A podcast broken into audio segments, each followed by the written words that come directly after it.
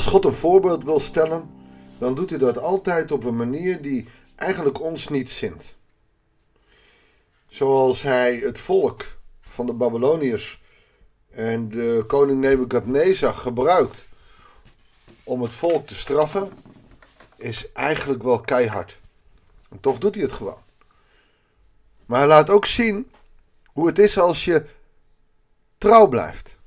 En ook daarvoor gebruikt hij niet Judeërs of Israëlieten, maar weer iemand van de vijand. En weet je nog hoe God, toen ze het volk binnen gingen, al die stammen heeft uit laten moorden, omdat het vijanden waren. Hij gebruikte vijand om onze ogen te openen. En dat geldt voor ons ook. Eerlijkheid en trouw aan de geboden van Christus. Weet je, dat is wat ons heiligt. Laten we gaan lezen. Goeiedag, hartelijk welkom bij een nieuwe uitzending van het Bijbels Dagboek. We lezen het Jeremia. En ik ga steeds meer van het boek houden. En hoewel chronologisch en wanneer uh, uh, wat gebeurt voor mij niet altijd even helder is, omdat ik geen tijd neem om dat helemaal uit te zoeken, word ik geconfronteerd door de inhoud. En dat is wat belangrijk is en dat deel ik graag met je. We lezen vandaag uh, Jeremia 35, de versen 1 tot en met 11. Tijdens de regering van koning Joachim van Juda, de zoon van Joshua, richtte de Heer zich tot Jeremia. Ga naar de Regabieten en vraag hun met je mee te gaan naar de zijhal in de tempel van de Heer. Bied hun daar wijn aan.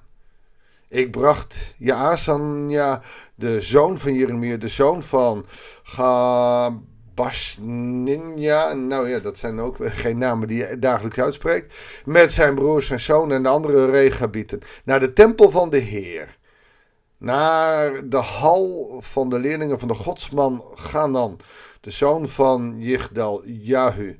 Kijk, het zijn deze namen die een theoloog kunnen helpen om helemaal te citeren wanneer dit ongeveer gebeurt. Dat gaat nu te ver, maar het wordt wel boeiend. Dit ligt naast de hal van de raadsheren boven die van uh, Maasea, de zoon van Salem, het hoofd van de tempel wacht.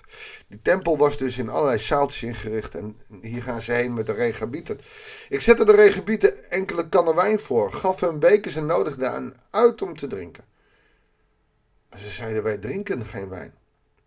Onze voorvader Jonadab, de zoon van Regab, heeft ons dat verboden. Jullie mogen nooit of te nimmer wijn drinken, heeft hij gezegd.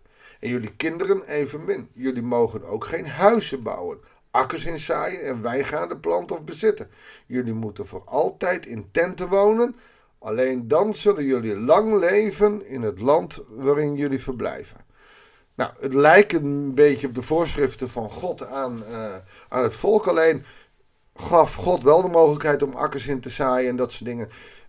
Maar de voorvader, dus de, de, de, de zoon van Regab, dus de, de voorvader van de Regabieten, de Regabieten, heeft dit als voorschrift gedaan. En ze hebben zich daar altijd aan gehouden.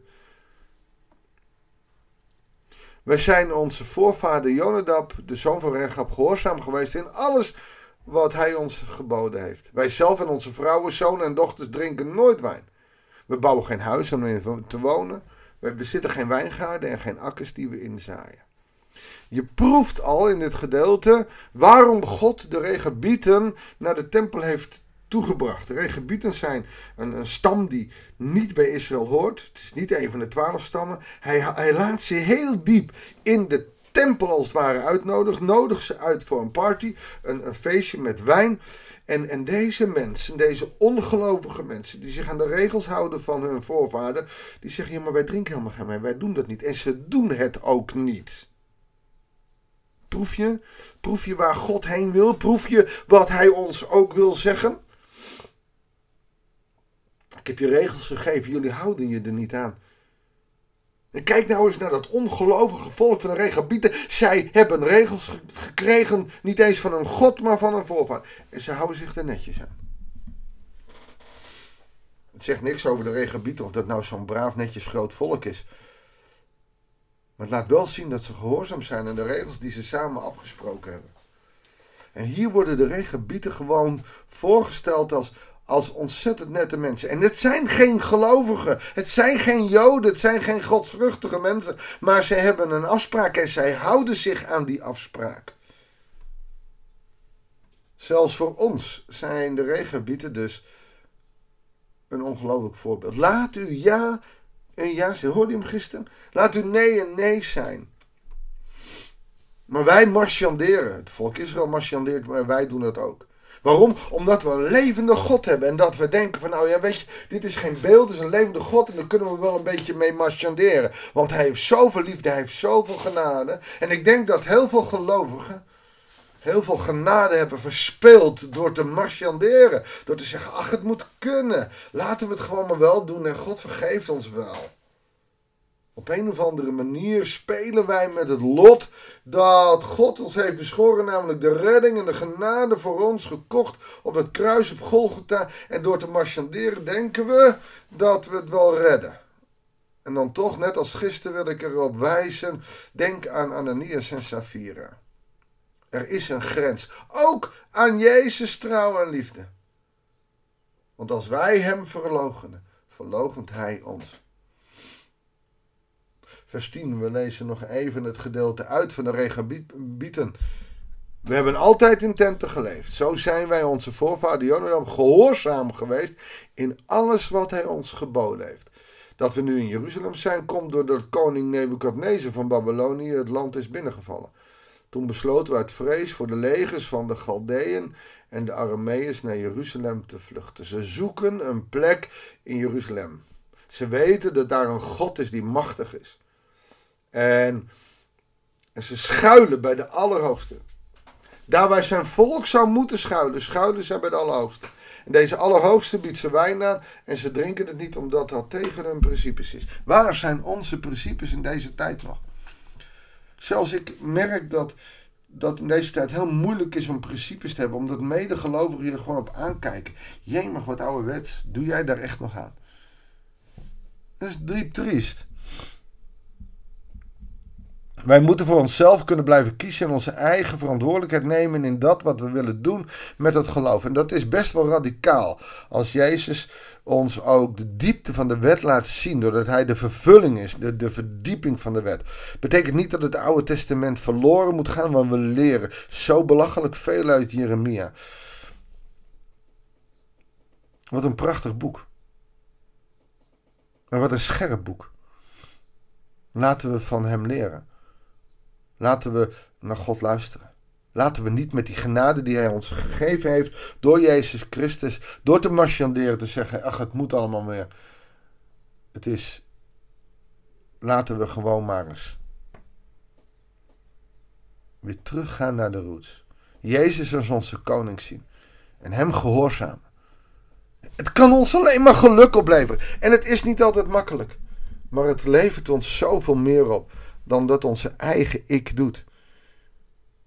Laten wij een voorbeeld nemen aan de regabieten.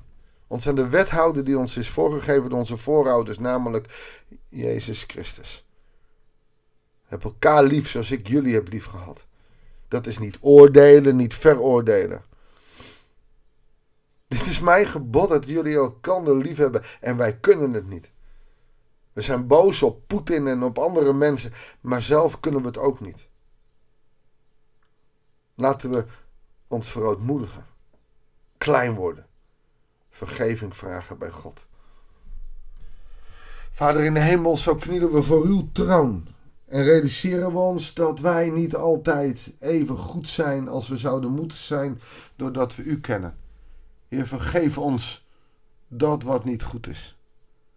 Schenk ons uw genade, ook al hebben we die niet verdiend. En, en help ons door de kracht van uw geest om mensen te worden die u als koning zien en uw wet ook willen volgen.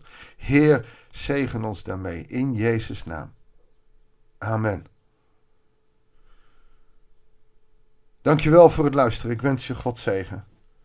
Je zoekt toch naar wat God van jou wil en hoe jij daarmee om moet gaan om je principes, gebaseerd op de Bijbelse boodschap, weer hoog te houden. Om een levend voorbeeld te zijn, niet door alles wat niet mag, maar alles wat wel mag in zijn liefde en genade. Jij, jullie, zijn maar zijn wij, zijn getuigen, zijn discipelen. Nee, niet eens met discipelen. We zijn zijn apostelen. Ga de wereld in en vertel het goede nieuws voor ieder die dat wil horen. Ik wens je God zegen. Heel graag tot de volgende uitzending van het Bijbels Dagboek.